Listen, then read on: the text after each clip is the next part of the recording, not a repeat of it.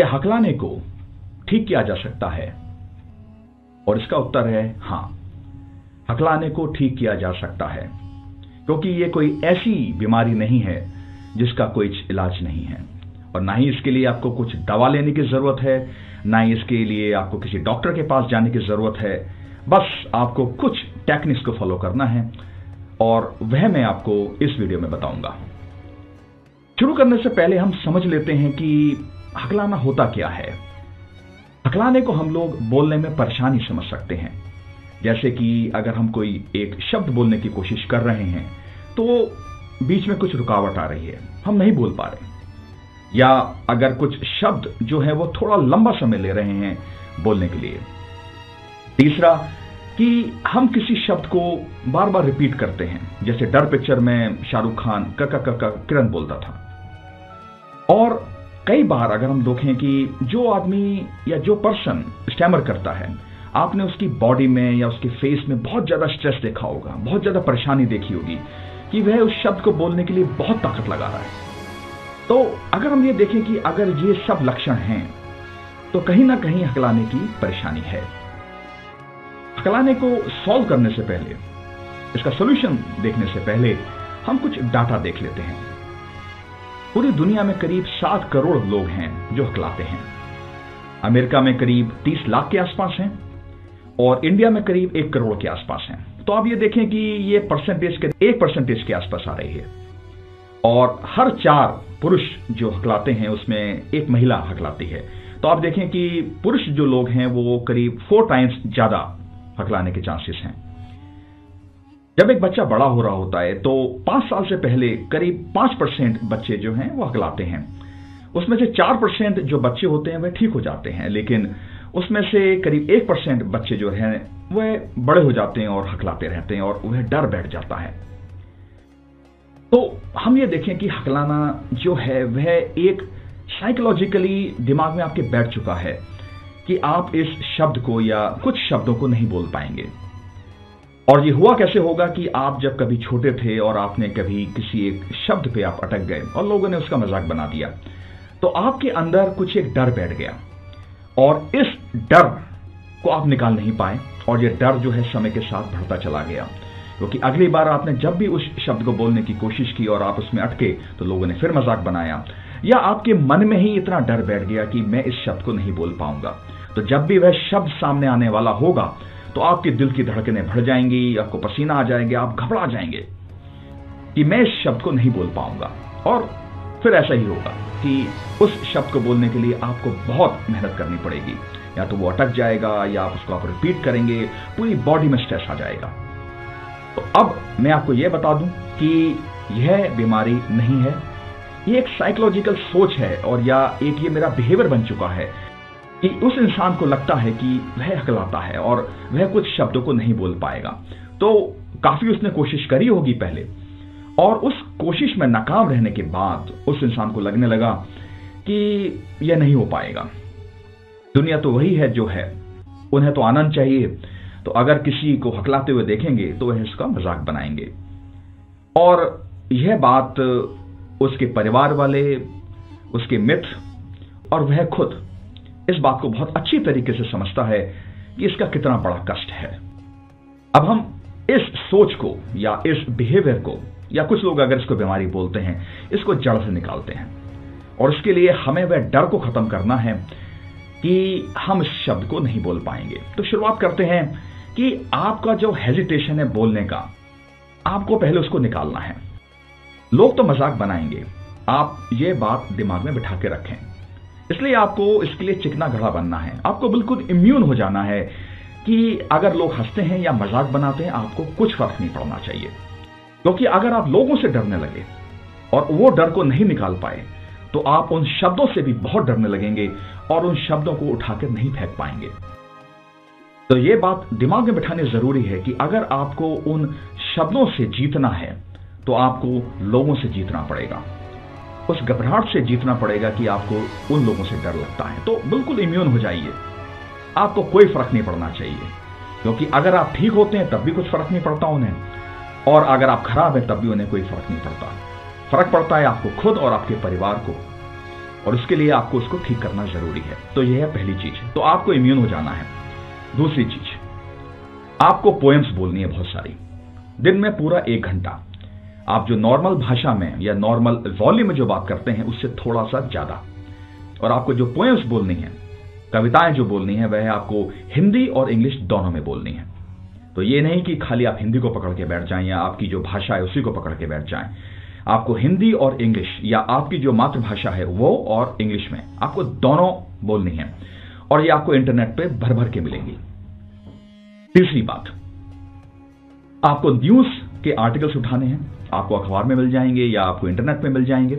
और दोनों हिंदी और इंग्लिश में उठाने हैं और हर दिन में एक घंटा आपको ज़ोर से बोल के पढ़ना है।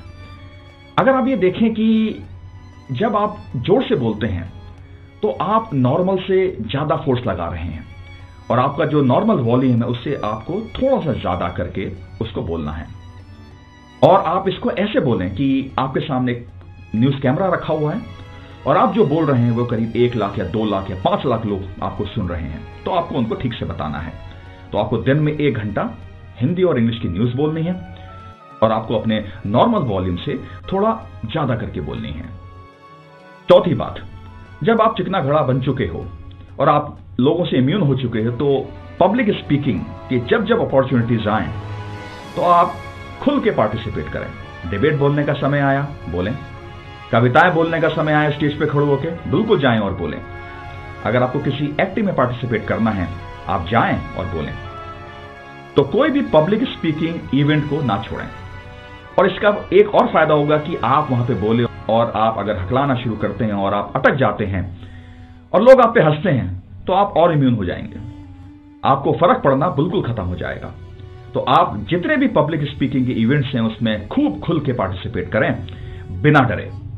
और बिल्कुल होगा कि आप शुरुआत में हकलाएँगे, परेशानी होगी, लेकिन आप डरे ना और आप उसको खुल के पार्टिसिपेट करें। पांचवी बात, आपको अपने शब्दों पे थोड़ा कंट्रोल लेके आना होगा। और कई बार क्या होता है कि जब जो पर्सन हकलाता है, वह थोड़ा सा डरा हुआ होता है और वो उसको बात को बहुत जल्दी से खत्म करने की कोशिश करता है, बहुत जल्दी से बोलने की कोशिश करता है। रुके। उसको धीरे से बोलें। जो भी आपको बात बोलनी है, हर शब्द को पकड़ के, ध्यान से कंट्रोल करके, उस शब्द को बोलें। आप देखेंगे कि आपको बड़ा फ़ायदा होगा इससे। आपको डर नहीं लगेगा और आप जब शब्दों पे कंट्रोल करेंगे तो आप उसको आराम से बोल पाएँगे। छठी बात, आपको अपनी ब्रीदिंग पे कंट्रोल करना है। क्योंकि जो लोग हकलाते हैं, उनको अपनी ब्रीदिंग पे कंट्रोल नहीं हो पाता। आपने देखा होगा, जो इंसान हकलाता है, उसकी ब्रीदिंग पैटर्न बड़ा ही बड़ा ही कंफ्यूज हो जाता है। वह ठीक से सांस नहीं ले पाएगा और उससे उसका स्ट्रेस बढ़ता जाएगा। अगर वह किसी एक शब्द को आराम से अकेले में बोल सकता है तो वह किसी और के सामने नहीं बोल पाएगा। तो आप ब्रीदिंग एक्सरसाइज करें और मैं आपको बताता हूँ आपको कैसे करनी है। आप एक, दो, तीन, चार बोलें और मैं आपको उसका स्पीड बताता हूँ। एक, दो, तीन, चार। इसमें आप सांस अंदर लेंगे। आपके लंग्स बिल्कुल खाली होने चाहिए और आप बोलेंगे एक, दो तीन, चार। सांस अंदर लेंगे। फिर एक, दो, तीन, चार। में आप सांस रोक के रखेंगे। और एक, दो, तीन, चार। में आप सांस बाहर निकालेंगे। और ये चीज़ को आपको रिपीट करना है। इससे आप देखेंगे कि आपका अपनी सांस पे, आपकी ब्रीदिंग पे कंट्रोल आना शुरू होगा। और इस एक्सरसाइज को आप रोज सुबह भी करें, दोपहर में भी करें और शाम को भी करें, जब आपको समय मिले। तो आपको अपनी ब्रीदिंग पे कंट्रोल करना है और आप देखेंगे कि जब आप बोल रहे होंगे शब्दों को पकड़ के, शब्दों को कंट्रोल करके जब आप बोल रहे होंगे तो आपको बड़ा ही आराम मिलेगा और आप उसको काफ़ी बेहतर तरीके से बोल पाएँगे। सातवीं बात। आपने ध्यान लगाने के बारे में सुना होगा मेडिटेशन के बारे में। तो आपको मेडिटेशन भी करना है। क्योंकि कई बार क्या होता है कि हम अपनी बॉडी पे और हम अपने सोच पे और हम अपनी ब्रीदिंग पे कंट्रोल नहीं कर पाते। तो ब्रीदिंग की एक्सरसाइज है हमारे पास। लेकिन उससे पहले जो सबसे इंपॉर्टेंट चीज़ है, वह है मेडिटेशन और मैं मेडिटेशन के बारे में आपको बहुत ही ब्रीफ में बता देता हूँ। बहुत मुश्किल बात नहीं है सिंपल बात है। मेडिटेशन का मतलब यह होता है कि आपके दिमाग में से जितनी भी सोच है, उसको खाली कर दिया जाए। और उस दिमाग को शून्य बना दिया जाए। उसमें कुछ ना बचे। आसान काम नहीं है। अगर आप इसमें रेगुलर प्रैक्टिस करेंगे तो यह काम आराम से हो सकता है। तो आपको सिंपल सा क्या करना है? आराम से बैठना है। ऐसी जगह जहाँ पे कोई आपको डिस्टर्ब ना करे, शोर शराबा ज़्यादा ना हो, आराम से बैठें और अपनी आँखों को बंद करें, क्योंकि आपको जितने भी सेंसेस आपके कम रहेंगे, उतना अच्छा रहेगा। क्योंकि आपकी आवाज़ आप बहुत आराम से सुन पाएँगे, आप देख भी बहुत आराम से पाएँगे।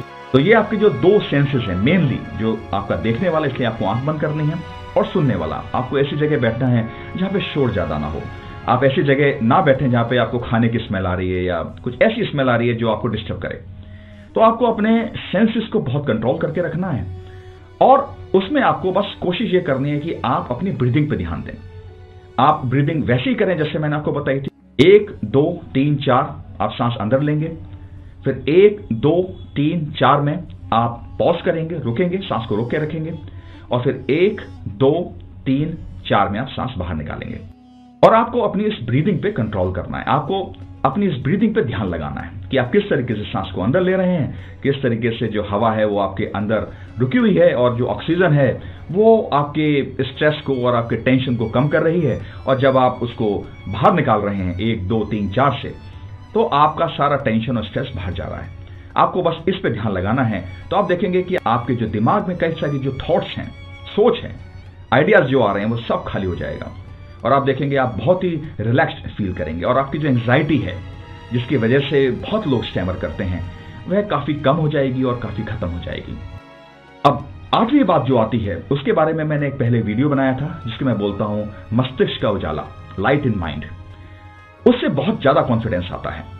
तो आप खूब अपना ज्ञान बढ़ाएँ।